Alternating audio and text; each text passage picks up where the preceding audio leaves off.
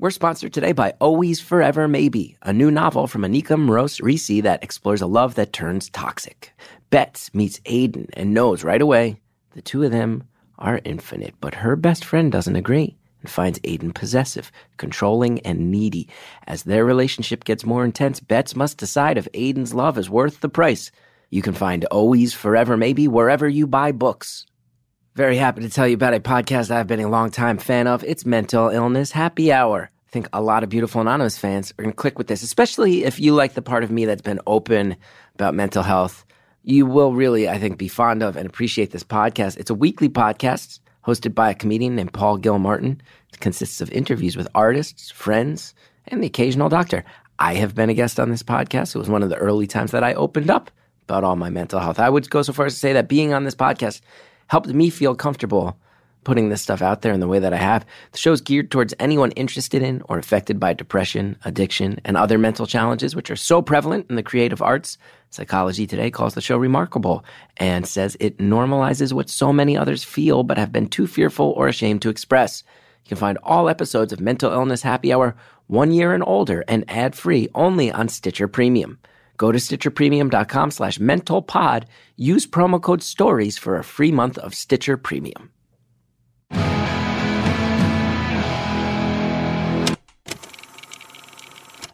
Hello to all my goblin enthusiasts. It's beautiful anonymous. One hour, one phone call, no names, no holds barred. I'd rather go one on one. I think it'll be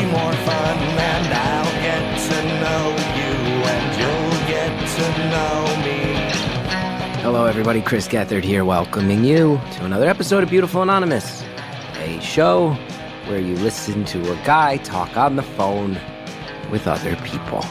It's all about listening around here. It's all about listening. So thank you for listening. I want to say thank you right out of the gate uh, to everybody who I met last weekend. Many, many listeners to the show came out. I had shows in Bloomington, Indiana as part of the Limestone Comedy Festival, Chicago, Illinois as part of the Onion Comedy Festival. And I tell you, I met so many uh, beautiful anonymous fans, and that always means the world. I mean, I met a couple callers, a couple past callers, leaned over, whispered in my ear, Hey, I called the show. Couldn't believe some of the people I met face to face. They know who they are. And I met a whole lot of listeners. And I thank you guys for listening, coming out, and what all of them will tell you. Any of them will tell you. If you go in that Facebook group, there's people t- posting about those shows. They will tell you that I am a, I am much better on the phone in the safety of a private booth than I am having conversations with a hundred people back to back to back a hundred times. But it's really nice to meet everybody.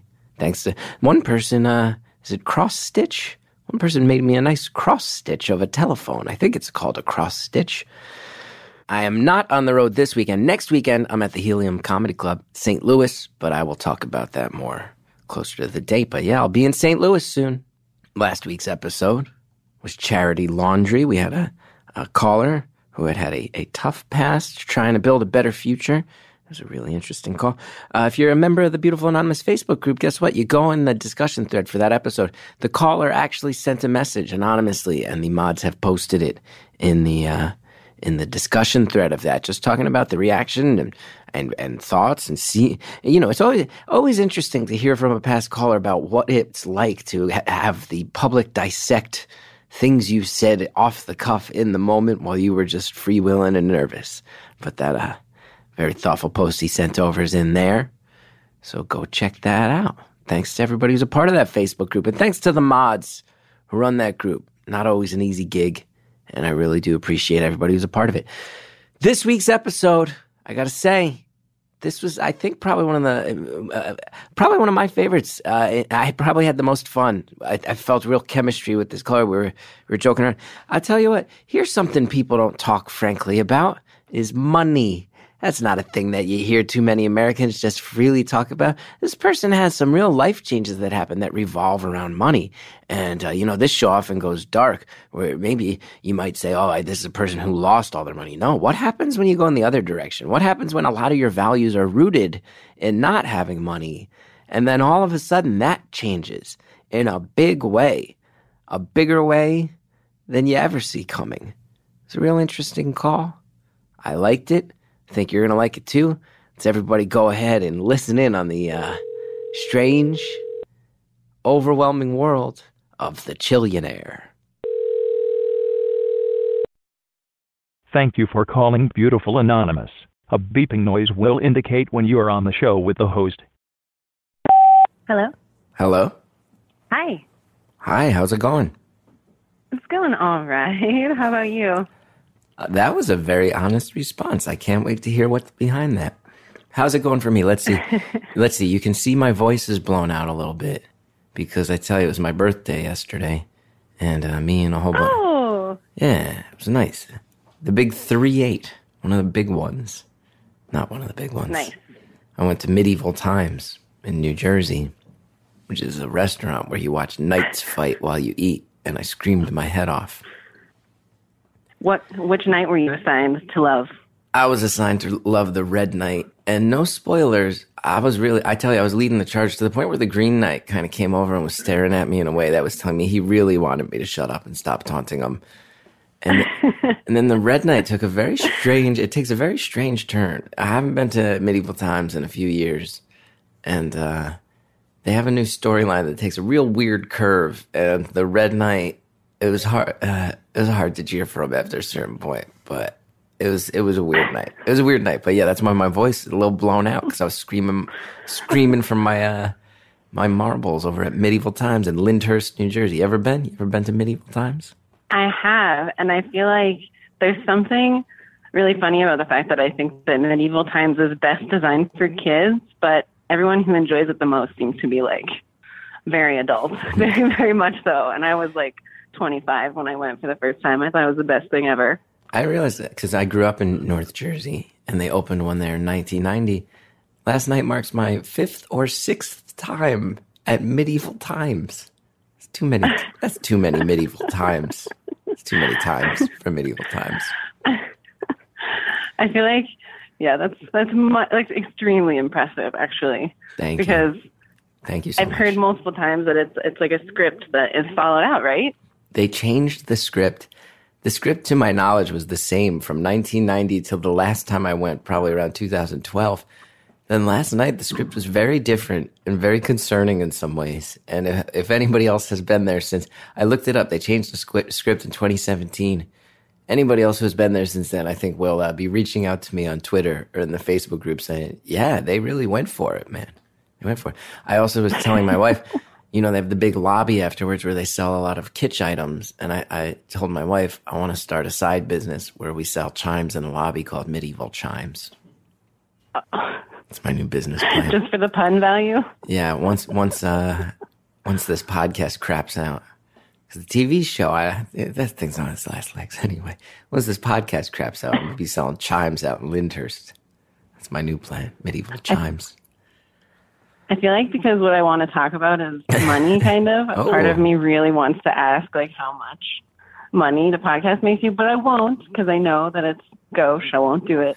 I Wow. won't do it. Well, if you're gonna, I will tell Yeah. you, it makes a lot more than I thought a podcast could make. I did not know how booming of a business podcasts were. Everybody in comedy has had podcasts for years. I stumbled into this one, and then uh, once it was featured on This American Life, really exploded, and it kind of got put in this upper tier.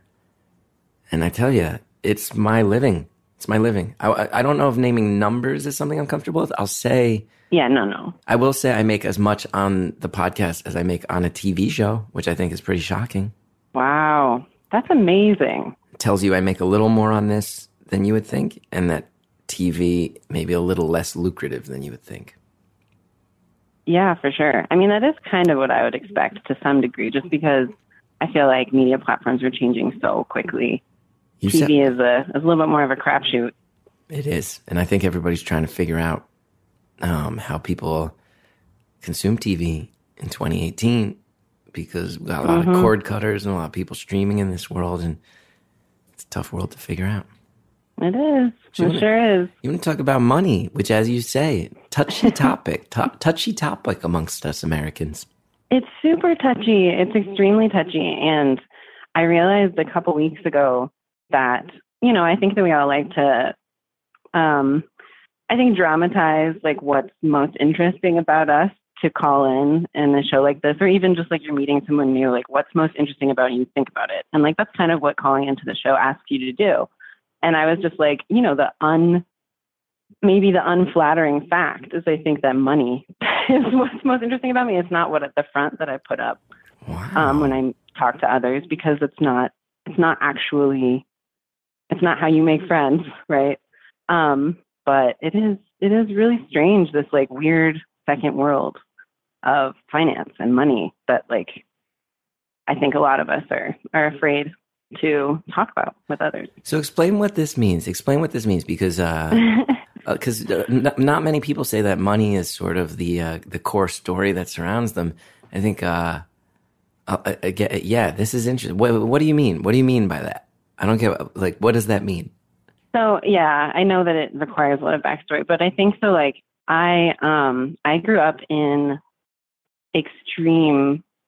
I think is for like the country standards, like, extreme poverty. Um, I from a really poor southwestern state, um, and I have a father with schizophrenia who actually, um, I just want to like from the outset say that yes, he has schizophrenia, but he's like pretty high functioning. And a lot of my job now is just like keeping him stable and happy. And you would not guess that he has schizophrenia when he's not having an episode. So just like I'm, I get a little tired of like fighting back against people who like picture a schizophrenic person as like being like someone you can't have a relationship with. And it's not like that at all.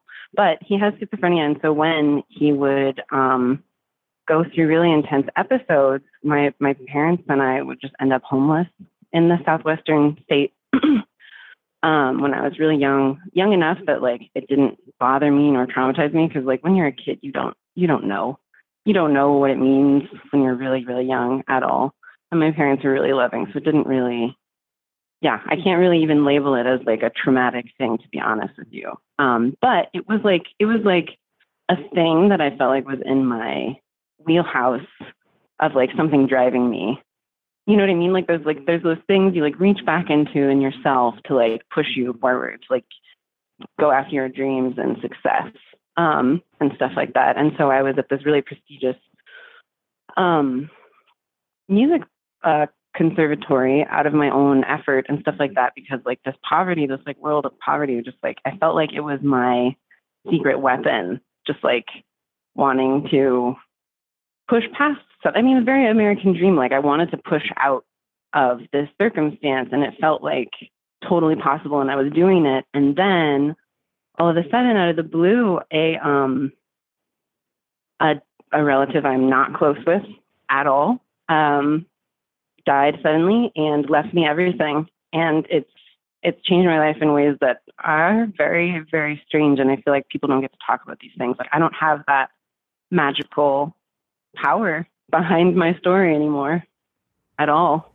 Wow. So you went from living like a Steinbeck life, southwestern poverty, a specific type of poverty that's that that is a pa- part of the American story, like the uh, the Dust Bowl area of the country, to all of a sudden it just flips and it affects your identity. Oh yeah. Now you're anonymous. You might be more comfortable. I'm not sure. If you're not, that's fine. Are you comfortable sharing how much money you came into in this sort of like overnight incident or circumstance? Yeah, I was thinking about that a lot while I was on hold, but um, I'm going to try my best to keep myself anonymous. And then to a certain degree, I think it's okay. Like I'm starting to, um, I'm 30 now, and this was about eight years that this happened, um, eight years ago. And I'm starting now to realize that like I'm a really honest person, and this, it's almost like this force I'm, being forced to like keep this really huge secret almost.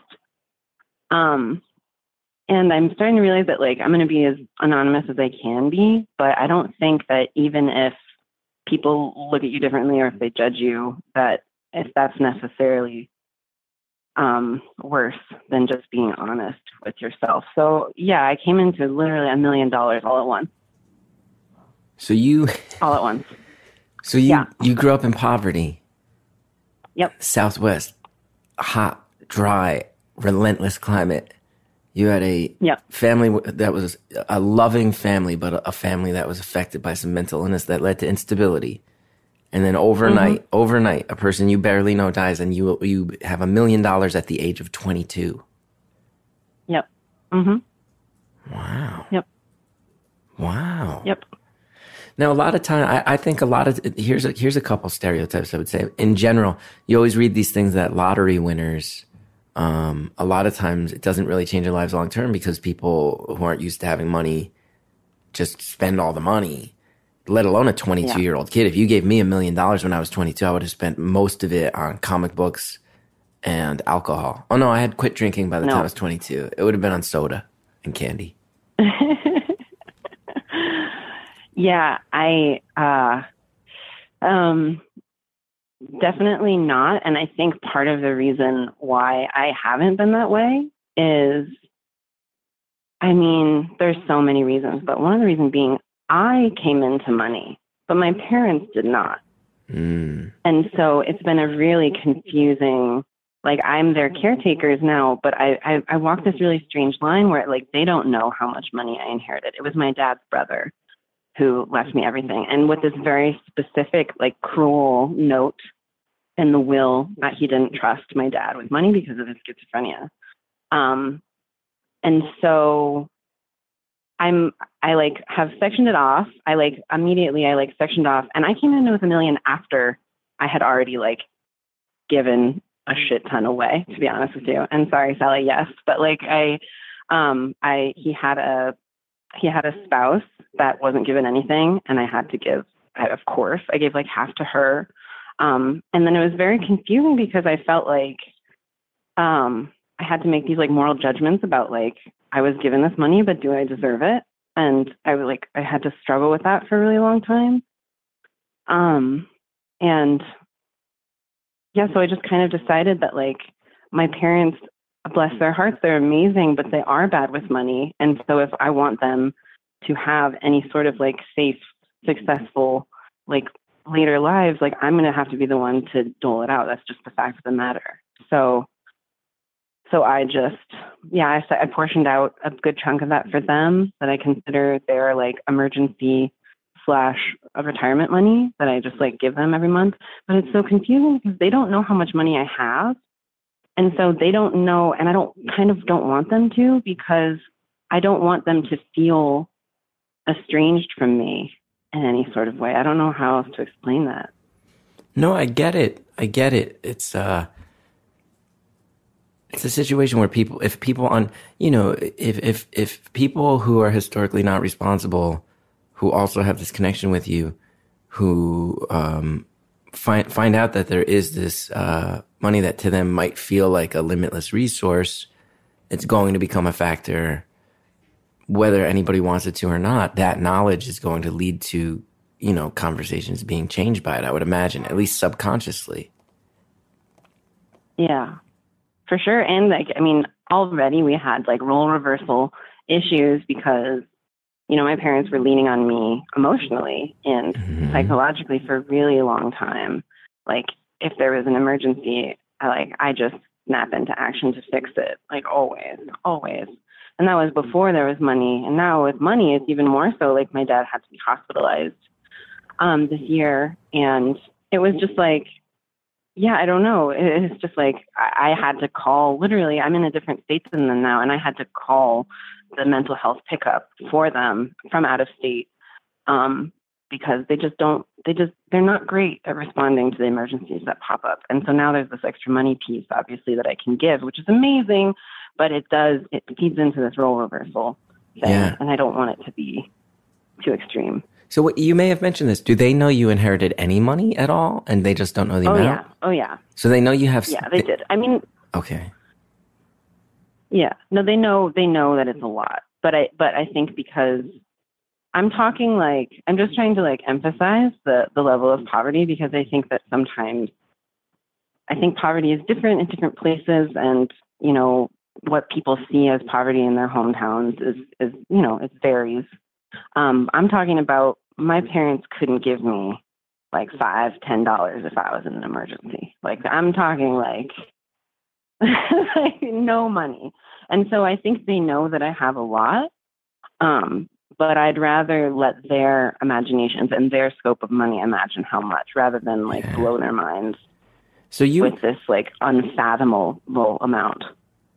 So were you were you growing up as a kid? Were you in a situation where it's like, all right, I hope that we have food tonight. Like, are, are we going to have food at the end of Oh, the yeah. week? It was that. It was hand to mouth. Yeah, it was very like, yeah, I mean, there were huge um, peaks and valleys, but there was a huge portion of my life where we, we relied on something called like a nun's pantry, where it's just like free food. And we weren't in church or anything, but we would like, I remember driving all around our town for the different free food boxes that you would get um, from different charities. And usually I remember it being called the nun's pantry. And like some of the stuff was rotten, some of it was good. Um, but yeah, that's mainly how we made ends meet when things are rough. Wow. I got to say, here's my first reaction, and so many questions, obviously. Here's my first reaction, though. Kudos to you. That's, I mean, as I said, to get that amount of money when you're young, you're 30 now. Even 30, if someone handed me a million dollars when I was 30, oh God, uh, 2012, I, I would have been dead. I would have been dead with the way I was behaving at 32. If I had that money, oh my God, the amount of Adderall I would have bought that one summer. But we don't need to talk about that summer. Anyway, the amount of responsibility you showed and that you're still showing is uh, is incredible. Especially when it sounds like you'd be within your rights to maybe have some feelings of bitterness. It certainly sounds like your uncle had some strong opinions, and it sounds like he wasn't even the one in the line of fire. You were. So, kudos to you. I don't know how you've had such a head on your shoulders about all this. I mean, I think a lot of it comes down to identity, right? I mean, it's the same thing that I was saying. Like, if I didn't have some romanticized version of like my ideal self that did not involve money, in fact, was like appalled by money, I think that I would have done the same thing. But also, there's another funny story. Like when you are 22 and you inherit a million dollars, like people cart you around to a bunch of different lawyers to like scare the shit out of you. And it was very funny. Um, it's like a cartoon sketch, to be honest with you. It's just like people like being like, now, lady, like just want you to know that some people buy islands and then they lose everything. I was like, okay, I know I'm not going to buy an island. Have you? Do you like? Have you? Have you invested it? Do you work with financial managers and all that? I do. It's been like a really long, slow process of um, being more willing to like look at it and like manage it myself. Because for like, I just want to express. I know part of the reason I can't talk about this is that like, boohoo, cry me a river, I inherited a million dollars, but it was a major identity crisis. And when I first found out, I was on the phone. I was driving.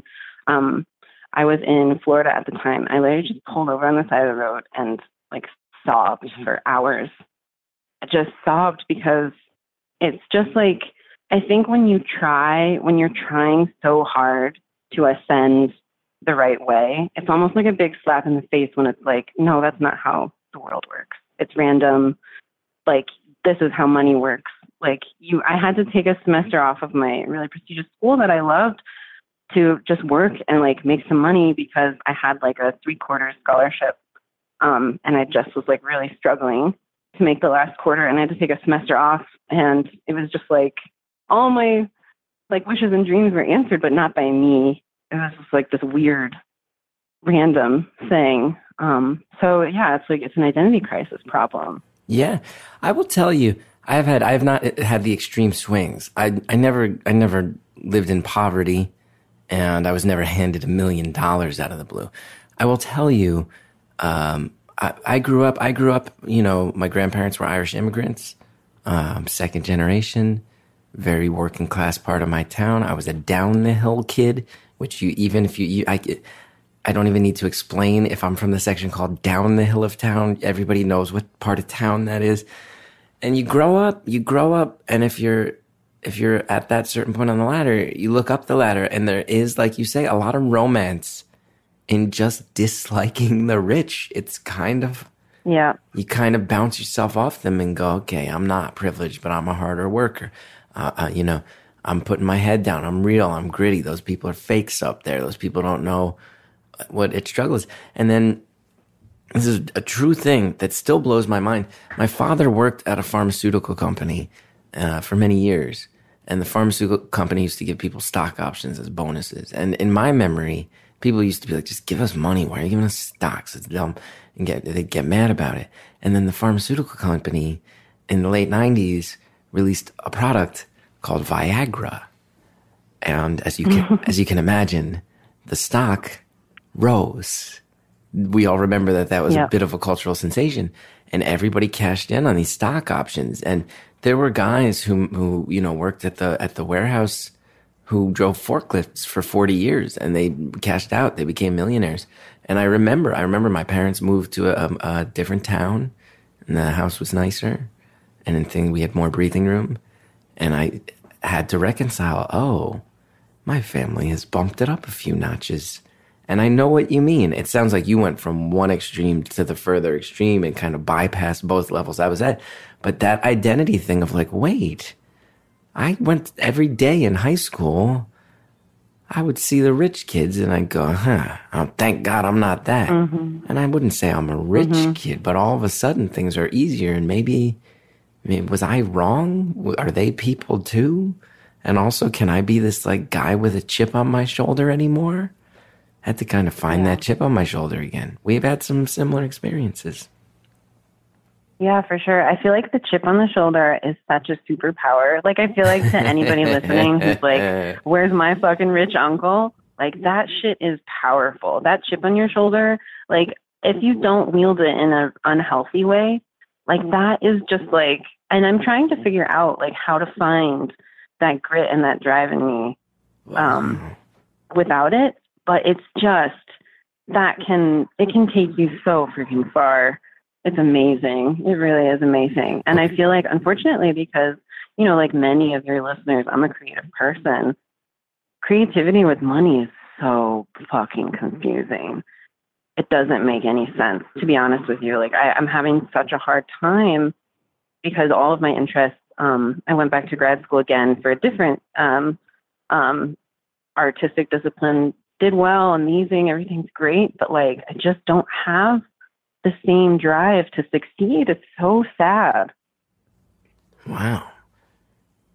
This is officially the point where I bet a lot of listeners are like, boo hoo. Like I, I could hear it Yeah, in everybody's yeah, yeah. heads at that exact moment. for sure. Which is not and I agree. That's why. I, yeah, I agree totally. That's why I don't talk to anybody about Ah, it. I don't mean, I, I don't talk to anybody about it. That's what this show's all about. Talking about the things you do not talk about publicly. A hundred thousand people listen. That's what this show is.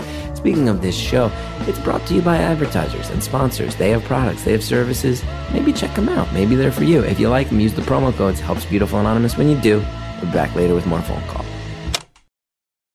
I will tell you guys, I tend to uh, burn the candle at both ends. I work hard. Got a few different jobs, as you guys know. Sleep is a thing that for me, it's a commodity. I need my sleep to be good. I need to feel well rested every day. Luckily, I upgraded my nightly routine with Brooklinen. I got Brooklinen sheets. They're amazing. Definitely the best sheets I've ever owned. They're just uh, a next level product, a, a very discernible step up in quality. That's what I would say about my experience with Brooklinen Sheets. They're named the winner of the best of online bedding category by Good Housekeeping. Brooklinen is the fastest growing bedding brand in the world, boasting over 20,000 five star reviews. I'm not talking four stars, I'm talking five stars, okay? A lot of colors and patterns. You mix, you match, complement any decor.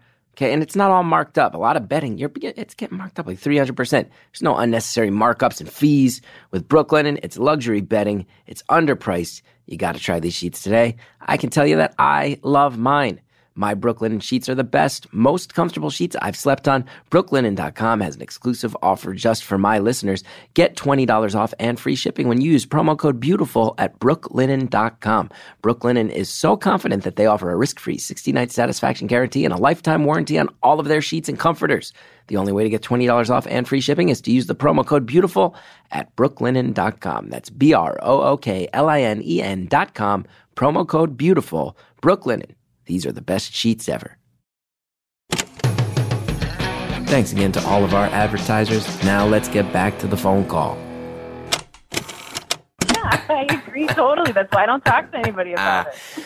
I don't mean. I, I don't talk to anybody about it. and I hope as you and I talk, you know, I'm not trying to invalidate your feelings at all.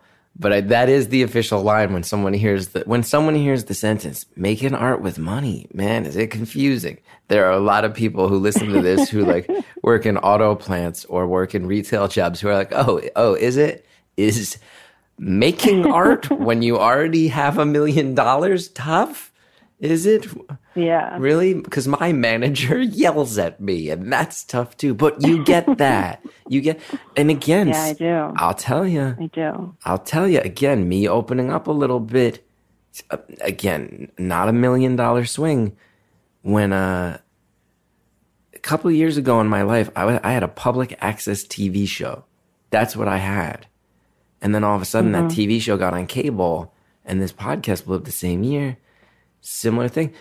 I did not find that it was. I always, I'll always have the chip on my shoulder, and I'll always be able to make my art. But I will say, as someone who had a reputation as an underground guy, all of a sudden I had money, which also meant I had money to lose, and that's mm-hmm. been a struggle for me. I think my chip on the shoulder was already really firmly established. Established. My momentum as an artist was was really established and strong.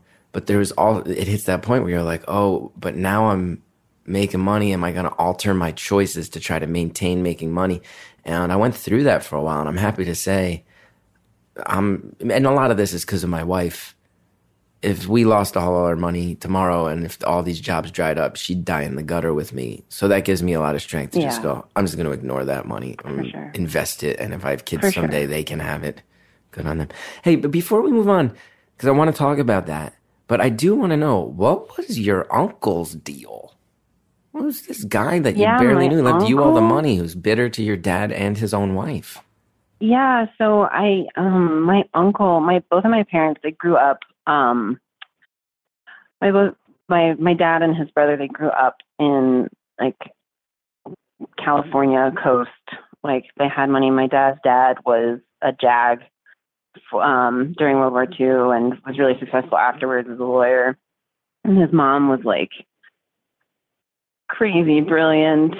um she like I don't know. Anyways, they had money. They both had money, and I think that like my dad, and it's like just really interesting um, the way we build.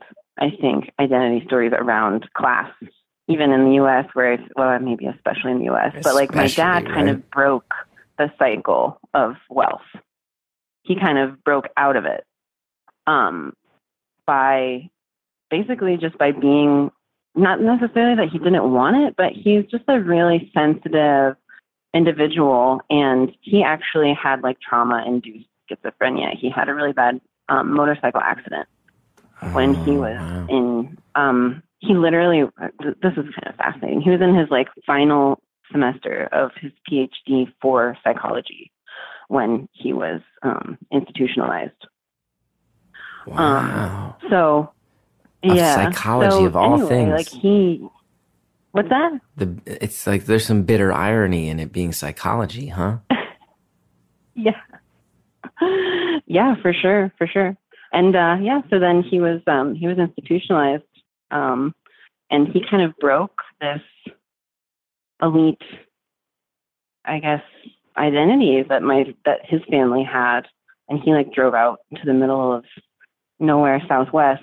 Um and I think that you know when he was going through his his like biggest episodes I don't know all the stories because my dad is my mouthpiece into this situation. My uncle only talked to me about it a couple times, but like my dad, when um, there were a couple times where he would have an episode and you know be scary, and I think he punched my uncle once, and I think he just like my uncle just like didn't get it at all, like not at all. He didn't. There was no understanding of schizophrenia, and I think that he just saw it, saw my dad in like a really stereotypical threat kind of way. Mm-hmm. Mm-hmm. And then he gets older. He's got this family money. Does he not have kids of his own? He does not. He's like what I would describe as like the 40 year old virgin. That you're like, I'm pretty sure that this is the 40 year old virgin story. Um, and then he met a partner like really late in his life. They had only been together, I think, like six years when he died. But it was like finally his first partner, I think. Wow. How did he pass away? He died. What's that? How did he pass away? Um, yeah, it was kind of a fluke accident, and he had a blood clot in his leg, and it, they went to the emergency room, and one nurse came in and was like, "Oh, is he allergic to blood thinners?" Um, and his partner was like, "No, uh, I don't know. He's never had any before." They're like, "Okay, well, we're going to give this tiny test shot before we give the vial." And next nurse came in and gave him the vial, and he died um, from an allergic reaction. Oof. That's uh that's a shitty way to go out. You was pretty bad. you allergic to this? Let's find out. Yep. That's a, that's a pretty sorry to be insensitive, but that is that is one of the most No, it's cut, true. cut and dry senseless things. So he hasn't been with the partner so long, so the will is set up to protect the family still. And then you get the money, even though you weren't that close. I think it was kind of. I think part of the confusion too. I think it was like a, an emergency will. Like it Mm. wasn't super thought out. Like you know, there weren't too many moves in it. I think like you might make to be make it a little bit more complex if it was something you were really planning and thinking about. Yeah. Um, so But- I think I, that's just how it worked out. I had to just divide it up the way I felt was correct, and I still even talking saying that sounds shitty because like how did I still end up with a million dollars? That's kind of like my own choice. Ugh. No, but I mean, it sounds you know you can beat yourself up all you want, but you said you gave about half of it to his partner. I mean, this is the person who hmm a 22 year old again a 22 year old person. You did the right thing. You did right by her or them. I don't want to make assumptions. Yeah. that's pretty uh, It was pretty incredible. Yeah. It was Now- a woman. yeah. So you did right by her. Now, okay, let's be honest though. You get this cool million. You're taking care of everybody else. You had an upbringing that I, I would imagine the fact that your upbringing was what it was makes you even maybe ultra responsible. It swings you in that direction. You got to treat yourself a little bit, right? Do you not go out and get like some? uh I remember my when my when I, I I got a sitcom job in 2010. I went and bought prescription sunglasses for the first time. That was my big treat to myself. I go get some. I never had sunglasses in my life. You, we, well, you had to have done one 22 year old thing with the money, right? I I mean, I guess the 22 year old thing I did. I don't know. I don't know. I just like it makes me so nervous. Like this this sense of not deserving something is is pretty intense. So like I had best friends um living with me because it's college and I like even just like I think I gave each of them ten thousand dollars and helped them invest it. So confusing. It was a really confusing time. Um Giving away 10 but- grand at a clip to just other college kids? well, my best friend, not just everybody, not just everybody, but um, That's yeah, it's still a little bit of a freak out move, though, right? So, and you're describing it as a way where you got all this money and you're like, ugh, ugh, here you, you, do, we want ten thousand dollars, so I don't have it. Well, yeah, I mean, yeah, but also I knew like there was this like sense of impending doom that at some point it was going to feel normal, right? At that point, I still knew that like this doesn't feel like my money yet, and so if I want to do anything super generous, I'm going to have to do it now so that it doesn't feel like as much money. Do you, Right. You're telling And me, so you tell me you never went to Ibiza. You never took one weekend to Berlin just to see what Berlin was like. Portugal isn't Oh, Port- for sure. I think travel. I think travel is definitely the way that my life has changed most with with the money, for sure, for sure. But cool. not extravagant. Like like I don't. I I can't like pinpoint an extravagant trip that I took on purpose because of the money. but like places I went to, yeah. I love it. I love what this is turning into because we keep saying you're like so well aware that regular people listening to this who didn't get a million dollars are going to listen to this. But I like that this is the real in in everybody's fantasy vision. It's like, oh, I would go, I would live fancier, I would get this, I would get nicer clothes, I'd start doing this, I'd go to clubs and have access to all these places. And it's like, no, this is the real world version. Here's what happens. I went from poverty to a million dollars, and it filled me with anxiety, weird guilt, and I just have consistently freaked out and tried to give it all away. That's what it's led to. Yeah. I mean, that's the truth. And like, think about how weird. I mean, 30s are such a weird time because everybody's like establishing themselves in their careers. I think that people are starting to make really big milestones of their own effort, like their first house purchases and stuff like that. Um, my partner and I bought a condo because we had money. Um, and I feel like people treat it as like, wow, congratulations, you could buy a condo, like based off of your your effort. like, oh fuck, it's not. It's not off of my effort. Yeah, but Um, you still bought a condo. don't know. This, this is the this is the real back and forth with you, huh? We were like, no, the condo's not from my effort. Whereas with a million dollars, I don't know what section of the country you live in now. Are you still in the Southwest in any way? Mm, I'm not in the Southwest. I'm in the town where I got my master's. Um, it's like a mountain town. I'm, I'm in Colorado. No matter where you are, a million dollars, you don't need. A, you could go. You could go have like a house up on a mountain with a whole bunch of land, and you're sitting here Oh, like, for sure. Yeah. and you're like, no, I bought a condo, and I don't even deserve the condo. Wait, let me let me add doubly to this, and I'm going to I'm going to out myself. I for very very close people, but maybe that's it. I mean, that's the really scary thing is that like I think a lot of people call into the show, and it's like fine if really close people recognize you. It's not really the same for me. Like no, like even my best friends who are going to hear this, they're going to be like, "Shit, I didn't know any of that." It's fine, I guess. Look at that. But um, Look at that. but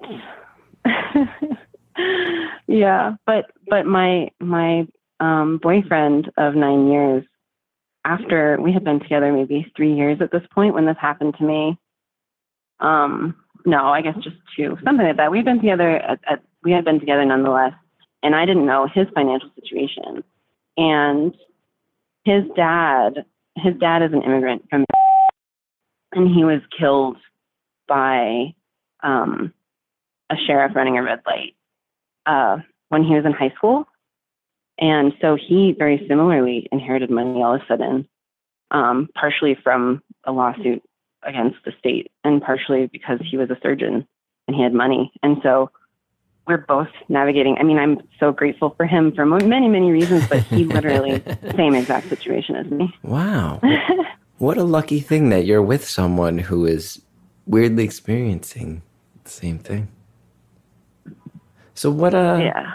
can I uh, do you, do you like you go see you ever go see a shrink try to sort this out? Oh, of course. Or you're like, "No, I'm poor per I'm a poor person with the anger of a poor person and a million dollars. Help." yeah. Yeah for sure. For sure. And I'm, i mean i have to admit like i'm highlighting this. I'm i'm highlighting this because i think that you know it's something i don't get to talk about very much. Like i'm highlighting this in a way as if this is my main like truly my main like identity point. And that's not really true how i live my life. It's just like it's the main piece of my identity that i don't get to talk about with Yeah. very many people And I think we can all hear. Everybody listening, I think, is in agreement that you seem like a very good humored, well rounded person. And we can all agree that this is, makes for an interesting podcast. So thank you for that. Yeah, I was like. I should probably talk about it. Yeah, At you're least not, in this format, so that you're not going to tell me about all the things in your life that don't involve a million dollars. Like I know, I live a life that doesn't involve a million dollars. I can, I know what it's like to go on the subway and eat at Subway and do every. There's nothing that involves the word Subway that rich people uh, ever s- come within sniffing distance of, huh? I just realized that they don't take the Subway, they don't eat at Subway. I know what this. I'm, oh, I eat at Subway. Look, that's why you're the cool millionaire. You're the chill millionaire. You're the chillionaire. you're the chillionaire. That's my new oh nickname oh for you. God. You're the chill millionaire, chilling in Colorado. So wait, let's talk about your art. You- Oh you had said you, yeah, I enjoy it. Bask in that. You just got a dope nickname. You're the chillionaire. Enjoy it. Tell your boyfriend he's the only other person you can talk about it. Tell him he can use it. A gift from I'm your, into it. a gift from your old pal Gethard to you. You're the chillionaire. now you had been going to school for music. You said you switched to another artistic discipline. Can I ask what that is, if you're comfortable? Sure. Yeah. Yeah. Um. Yeah. It's fine. I like always. Um. So, just as a little bit of background, I was always um, doing music performance. I played the trumpet. Um.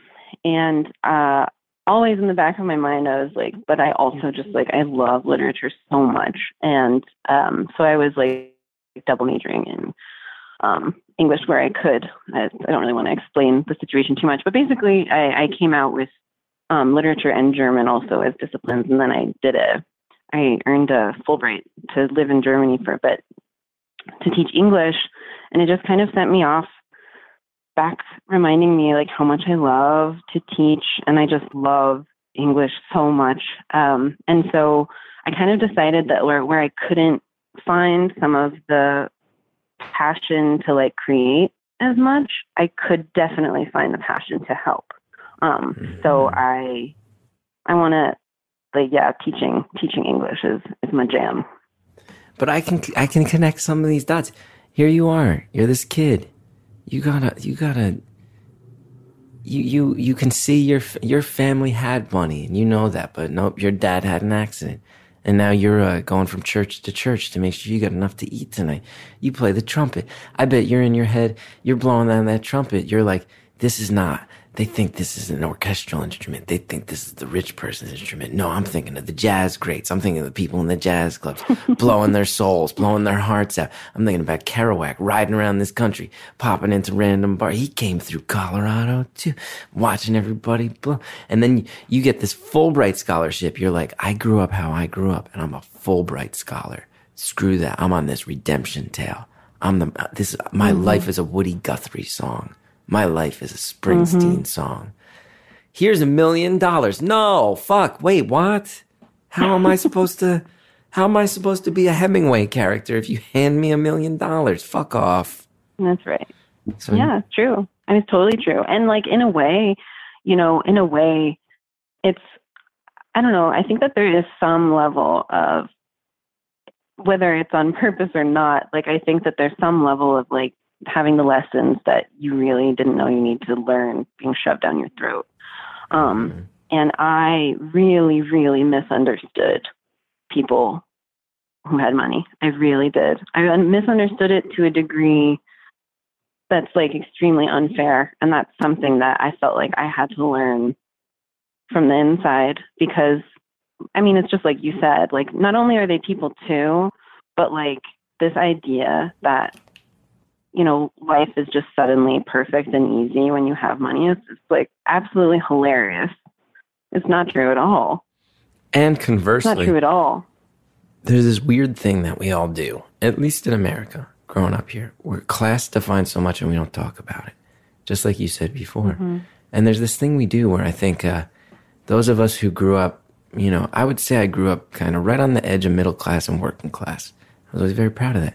Then you look at the people who have a little more money and you're like, man, you didn't work for it. You're looking down your nose at me. What do you know about hard work, this and that, blah, blah, blah. And then we all know, you know, I think there's a very public thing right now too, where you can see that there's, you know, maybe maybe some people with wealth look at people with in poverty and go, "What did you do to deserve it? What life choices have you made? You're trying to live yep. off my welfare." There was just that lawyer in New York yelling that insane stuff. Uh, you, uh, you guys are speaking Spanish. Meanwhile, you you don't pay taxes. You want to live off the welfare that I give you, which is like you read about it for ten minutes. You're like, that's not how that works.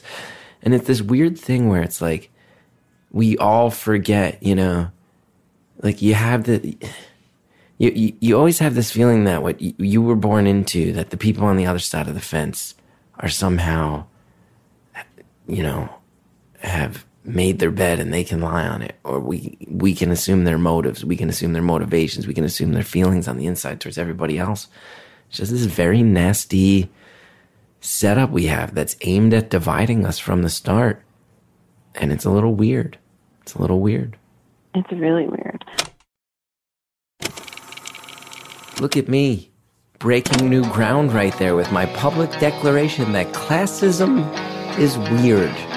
Really, I'm a sociologist. I'm on the case with this one, real cultural commentator. Oh boy, you know what? I've I've broken the momentum here with my little dig at myself. Might as well get to some ads. We'll be back after this with more phone call. Coco Chanel, Martha Stewart, Julia Child. You know these amazing women and how successful they are. But do you know their real stories? If you're a fan of beautiful stories from anonymous people, you're going to love the Great Women of Business podcast from Parcast. Focusing on the little known details, Great Women in Business explains things like how Debbi Fields started her empire at age 20 and how Coco Chanel was one of the first to understand branding as we now know it. With captivating, well researched stories, each episode takes you through the harrowing journeys and struggles that led these women to greatness and teaches the business principles she utilized to the next generation of great women in business. The 12 episode series premieres June 5th. Find episodes on Brownie Wise, Martha Stewart, and Ruth Handler, co founder of Mattel and inventor of the Barbie doll, among others, every Tuesday. Visit Apple Podcasts, Stitcher, TuneIn, Spotify, Google Play, or wherever you listen to podcasts and search for Great Women of Business. Again, that's Great Women of Business. Or visit parcast.com slash business to start listening. That's parcast, P A R C A S T dot com slash business to listen starting June 5th. Thanks again to everybody who helps bring this show to the world via your kind sponsorship. Now let's finish off the phone call. Just this very nasty setup we have that's aimed at dividing us from the start. And it's a little weird. It's a little weird. It's really weird. It's really weird. And like, it's so funny because I still feel like, I don't know, it's just like once, once I started maybe being more comfortable and like maybe less like anxiety reactive about how I was dealing with my money and like that the honest truth being like like you say, just like invest it and forget it to a certain degree, except for like when I'm taking care of my parents or like when, you know, an opportunity arises, I'm gonna say, no, take it. Like take take this opportunity because you have the money and honestly that's the truth. But I think that what you get to see is that what divides people is character, and there are people of good character with money and people of good character without. And that's just the fact of the matter. And there are still people who are super freaking corrupt and having money like really lets them do extreme damage. That's definitely true for sure, but it's not all of them. As a, I kind of realized at a certain point, I don't think you should ever judge someone for something they don't have a choice in. And that goes in all directions. Mm-hmm. I don't think you should judge somebody who's born into being poor. I don't think you should judge somebody who's being born into being rich. I don't think you should judge people for, you know, how they look. I don't think you should judge people for the things that kind of handed off to them. I wish, wish there was a little more understanding from the start on that stuff, you know? You can judge people for the choices they've made. You can't judge people for the random hand they were dealt. It's just not cool. You know what? Cool. And like those random hands, they just go in all sorts of different directions. You know, I think that people like when I, for example, just talk about poverty, something that keeps me extremely grounded is my parents, like they try their best. They're amazing. Like they are really hard workers.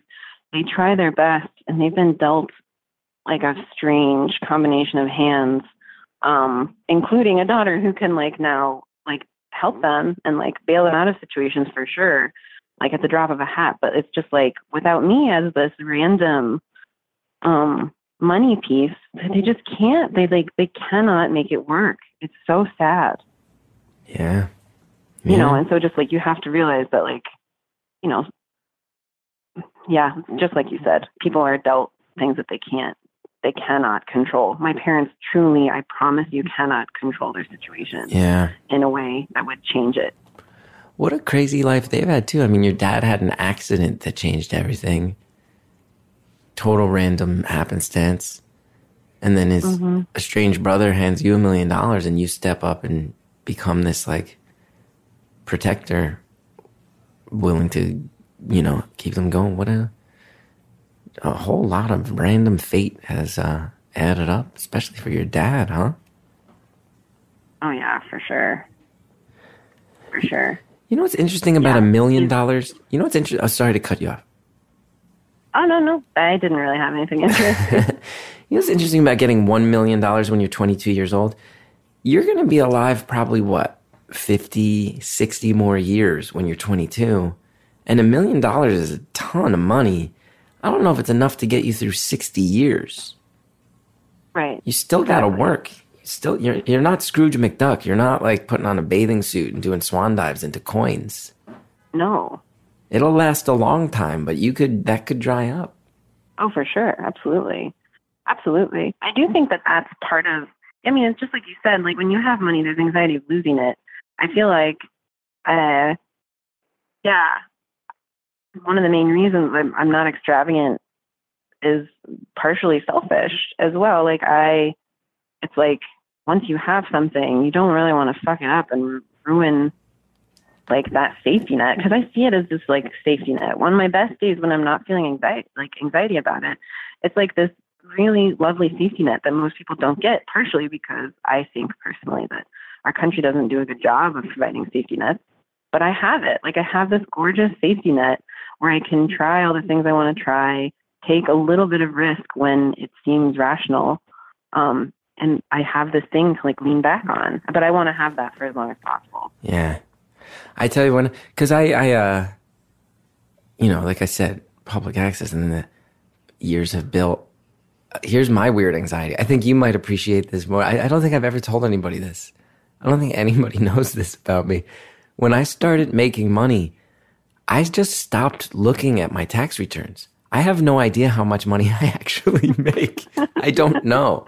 The first year that I was making decent money, I was like, I'm just not going to look. I'm just not going to change. 2010, I got a sitcom and I was making so much money on it.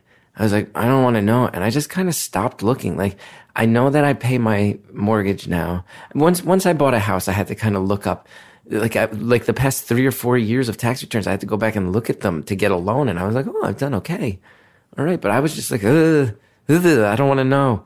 I just kept living in my shitty one bedroom apartment with my other comedian or two bedroom apartment with my other comedian friend for years. It's like I think yeah. I have. I know I have a bunch of money in the bank. I don't need to know how much I actually make. I want to keep li- like you said. I want. I want to keep living as this angry young comedian. I don't want to know that I have a little more breathing room. I got to make my jokes, man. So where's your art at? I said we would come back and talk about it. Where's your art at? So you know you're teaching now. It sounds like, but you're not doing your art as much, and this money has become a roadblock. Yeah, yeah, it is confusing. I think that like I feel such a. I feel yeah, again, it's like good days and bad days, right? I think that um, on my on my best days in terms of how I view myself in this situation, um, I don't know. I I really like Virginia Woolf, and she has a quote um, talking about how like you like essentially a woman needs money in a room of her own to create. And like I think about that, and I'm just like I was given it, and you better use it, sort of thing. Um, I was like freelance writing before I went back to school. Kind of like finishing people's like oh ghostwriting is so fun. If you want to write and you want to make a little bit of money i was like finishing people's like deadlines that they couldn't finish. So like these weird romance novels and like these like goblin stories of like people's dream stories that they like couldn't finish on their own. Don't say the um, phrase goblin stories like that's a genre we know don't pretend goblin stories is a thing goblin stories is not a thing. You're talking about I goblin guess I only say that because I remember vividly a project that I worked on that was so strange and not my own taste at all. But it was kind of fun to pretend it was for like a month. Well, that's the goblin story. You go through it because this this is not a thing that there are so many of. Unless here's the thing that I've learned through this podcast though I'm about to get 150 tweets from people that are like, Goblin fiction is, I'm going to a convention tomorrow. How dare you be ignorant about the omnipresent? Goblin fiction has a long and storied history in both American culture and rooted back in Eastern Europe. You're gonna, I'm going to hear the whole history of goblin stories tomorrow. goblins. That's like the next vampire. Is that like the hot, sexy goblins? Is that the next thing after vampires? True Blood, but with goblins? I think it was mainly like I, I like to for the creative side of ghostwriting, like the stuff that's not just nonfiction. It's so often people who like lucked out and got some version of a publication date and they thought that they could do it on their own and they just can't. They just cannot meet their own deadline. Um, so they turn so to the chillionaire. One person's dream. They turn to the chillionaire in their moment of, of need. I guess. I mean, like, there's nothing funnier than like not only like do I have money? I don't necessarily need those jobs, but like but like I also I don't know, I'm just like an extreme lover of literature. So I just felt like a little bit of an imposter in a fun way. I loved it. I felt like like I was being bossed around by people from all over the country with maybe a relatively meager skill set. But they were like trying to finish their dreams and it was just fun. It was fun to help. It was fun. So you'll get like a sealed You get like an envelope or a file, and you open it up, and you're just like grinning. You're like, "Yeah, I'll help you get your goblin novel over the finish line." Sure, sure. My favorite, though, I ha- my favorite was I had to finish a sequel for this, um, and I have to like I've got to make sure I'm I'm following my non-disclosure agreement. Yeah, okay. So uh, this woman who was self-published on Amazon, it was like a sequel to a romance, um, and she just couldn't do it on her own. Um, and I had to emulate, I had to emulate this style that was so ridiculously bad. Like I can't even express to you like typos every other word. Like it was a romance novel that was like the chicken slid down his throat romantically. Like that's not even an exaggeration. And I had to write a whole sequel book trying to emulate this woman's first book. it was really hard. And meanwhile, you're a Fulbright scholar. You're a Fulbright scholar Yeah. who studied literature. I can see, I see your frustrations. I see how things have gotten mixed up in a weird way for you. Because you're dreaming of, uh, Yeah. you want to be the next. Uh, who, who are your heroes? Who are your literary heroes? If you're such a fan of literature. The literary heroes, I mean, like I mentioned Virginia Woolf on purpose. I love, I love, um, because of my interest in like in Germany as well. Um, I love the World War period so much. Um, I think a lot of really interesting thing hap- things happen in art during that time period. And so Virginia Woolf, I love. She's on the earlier end, but Faulkner, I love. I love German writers that people are not so interested in. Like, I just love, I love people in that time period. And it's not even like I can hear you like pushing me more towards like beat style um, writers, and I love them too. But it's just for some reason the World War period. Just I think it's so crazy, and especially my my background in music too. Just art across the board just did this crazy expansion during that time when people's minds were blown about what the world was. Um, that I think is really interesting. Hey, I'll also say this. I wasn't pushing you. I mentioned Kerouac once. I'm not trying to push you to be a beat writer. no, no, I didn't mean push and like forcing. I mean like I can I see how like my story would read that way. I get it. That makes total sense. Yeah, it's an American tale. So what are you gonna do? What's what's your? It, it, we have eight minutes left. By the way, you and I could talk all day. Okay. We got we got we got the uh, we got some conversational chemistry. We could talk all day. But in eight minutes, what what uh, what's uh, what's the plan? What's the plan? How do you capture your own mojo back? You're trying to be the next Virginia Woolf, and you're having a lot of fun jumping in on other people's projects, and we're giggling about it. But uh, I'm sure there is some. You'd be frustrated if you didn't put your own thing out into the world, huh?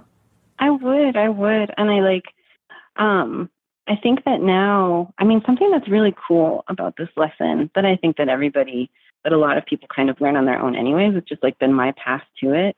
Um I don't know if like I think that the story of rags to riches like as a work of art itself like I don't even think that that's the story that we need anymore. Like people should still tell that story and it's true, but it's like I, I kind of saw that as the only story, like that American dream story. Um, and I'm trying to find a way. I like to write. I mean, that's just straight up. I've been published in a couple different disciplines, not super crazy, nothing like that. But like, I want, I think I really, really, my, my big thing, one piece of work, one novel, just like put it out there um, in a really honest way that doesn't like I think that doesn't romanticize my poverty in a way that I used Yeah. to. That's really my big goal, to be honest. Yeah. You know what? One thing. You know what? One thing. I, wonder if you'd agree with this because you're st- the the, you know, as some as someone who has gotten progressively more successful, is very thankful for it, but who also has those feelings. You know what? One thing I would take away from for anybody who is listening, who maybe does have some artistic goals, and is feeling the fear, the frustration right now. Wonder if you'd agree with this. There were so many times in my life when I was a young comedian taking the train in from New, New Jersey to New York City, terrified of New York City. This is where the dream lives or dies, and everybody's fast paced, and everybody's an asshole, and everybody's chasing their own dream, and they don't have time for you. I'd go do some shows, and I'd bomb, and I'd see people around me getting good, see people around me getting successful, and uh, and I, I'd sit and I'd stress, and I have so many memories of nights. Me and my friend Bobby Moynihan, who many of you guys know, sitting in this bar, McManus, 19th Street, 7th Avenue. He was living at home with his folks in Westchester. I'm living with my folks in Jersey. Him and I sitting here like we were fucking imposters trying to make it in this city. Who do we think we are? What are we doing? What are we doing? This is depressing. And I look back and it wasn't depressing. It was the most beautiful time of my life. And I was too young and dumb Yeah. to enjoy it. And now things are so much better in every way. But the fire is also harder to find. And I wish I had allowed myself to enjoy it more when it was hard. Because just because things are mm-hmm. hard doesn't mean they're not also completely exhilarating and mind blowing and fun. Absolutely. I think the exhilarating thing is, I think that that is definitely the truth. I think that when you have less to lose, there is, it's like, it's a healthy version of recklessness. It's like, it's, you can put everything on the line at any minute and almost like, it's almost like when you're creative in that space, like the world is daring you to. It's like, okay, show me how much you want it like show me show me. And it's it's amazing. Like it is it really i know that it sucks and it's horrible I got a chance to like really be an adult in that world for a really short period of time. But like that when i look back it's just like that is i think it's the piece of myself that i'm the most proud of because when when essentially when when the world's handing you these difficulties and you say fuck that i'm going to try anyway. I'm going to keep pushing. I'm going to keep pushing back I mean, nothing, nothing feels better than that. Nothing, and nothing, no reward is better than that. What you get after that. Yeah. You were 22 and you had these plans. Then you get this windfall. Comes out of nowhere. You're like, man, I had like a solid 10 years left where I was ready to scrap. I was ready to find it. I was ready to fight for it. And now I don't have to. And that's one of the things about being an artist that I always say. If you don't really feel compelled that you have to be an artist, why the fuck would you? Because it's hard. And also, no one cares that it's hard. Great art changes the world. 98% of art is not great. You're probably going to land on that mm-hmm. side of the fence. I do almost all the time.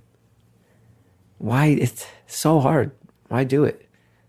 Million dollars fell out of the sky. It smothered the fire out. You drop a million dollars on a on a small fire, the fire's going out. Yeah, and it's weird because like there's still embers. Like if we're gonna follow that analogy, like there's still embers. Um, but it's different. It's really different, and I'm just trying to figure it out. I mean, I guess the answer to your question, a few questions back, is like what I'm gonna do. I think that honestly, I'm I'm relearning what I want to do.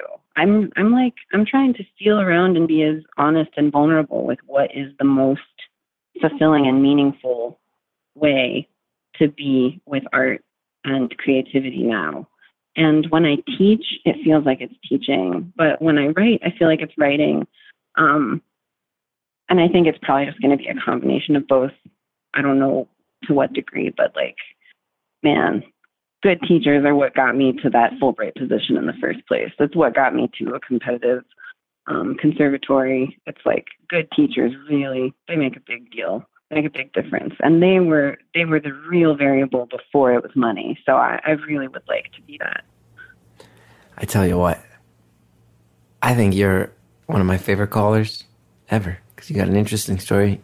you got a good head on your shoulders. You got a sense of humor, and uh, I love that you're teaching people. And I look forward to reading your novel someday. It'll be a goblin story. Make sure you look for it in the Goblin Aisle. Oh my god! It, when I finally when I read the headline that's like the great American novel has finally arrived, and it's all about a goblin, I'm gonna know in my heart who wrote it. I in- can't.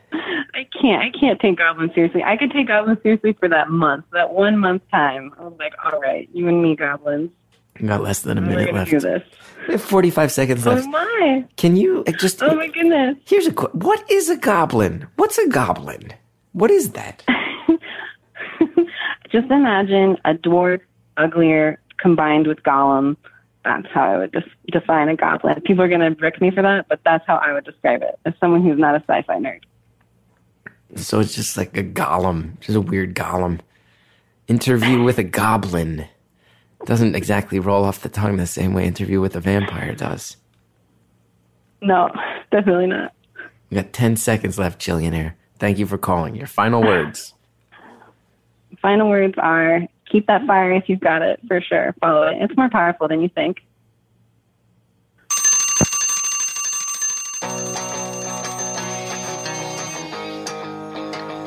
Caller, thank you so much for calling. Thank you for being such a gracious caller with so much humor. It's fun to talk to you. Really, uh, I think it's right.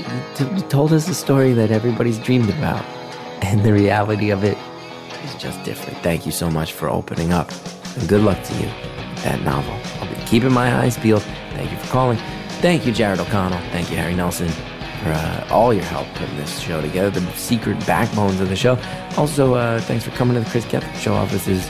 Help me out there. It means a lot. Thanks, Greta Cohn and Reverend John DeLore for building this show. Thank you, Shellshag, for the music. Thank you to everybody who listens and supports the show. If you uh, like Beautiful Anonymous, guess what you can do? You go to uh, Apple Podcasts, you rate, review, subscribe. It helps a lot, more than you know. I think that's all the business. See you next time.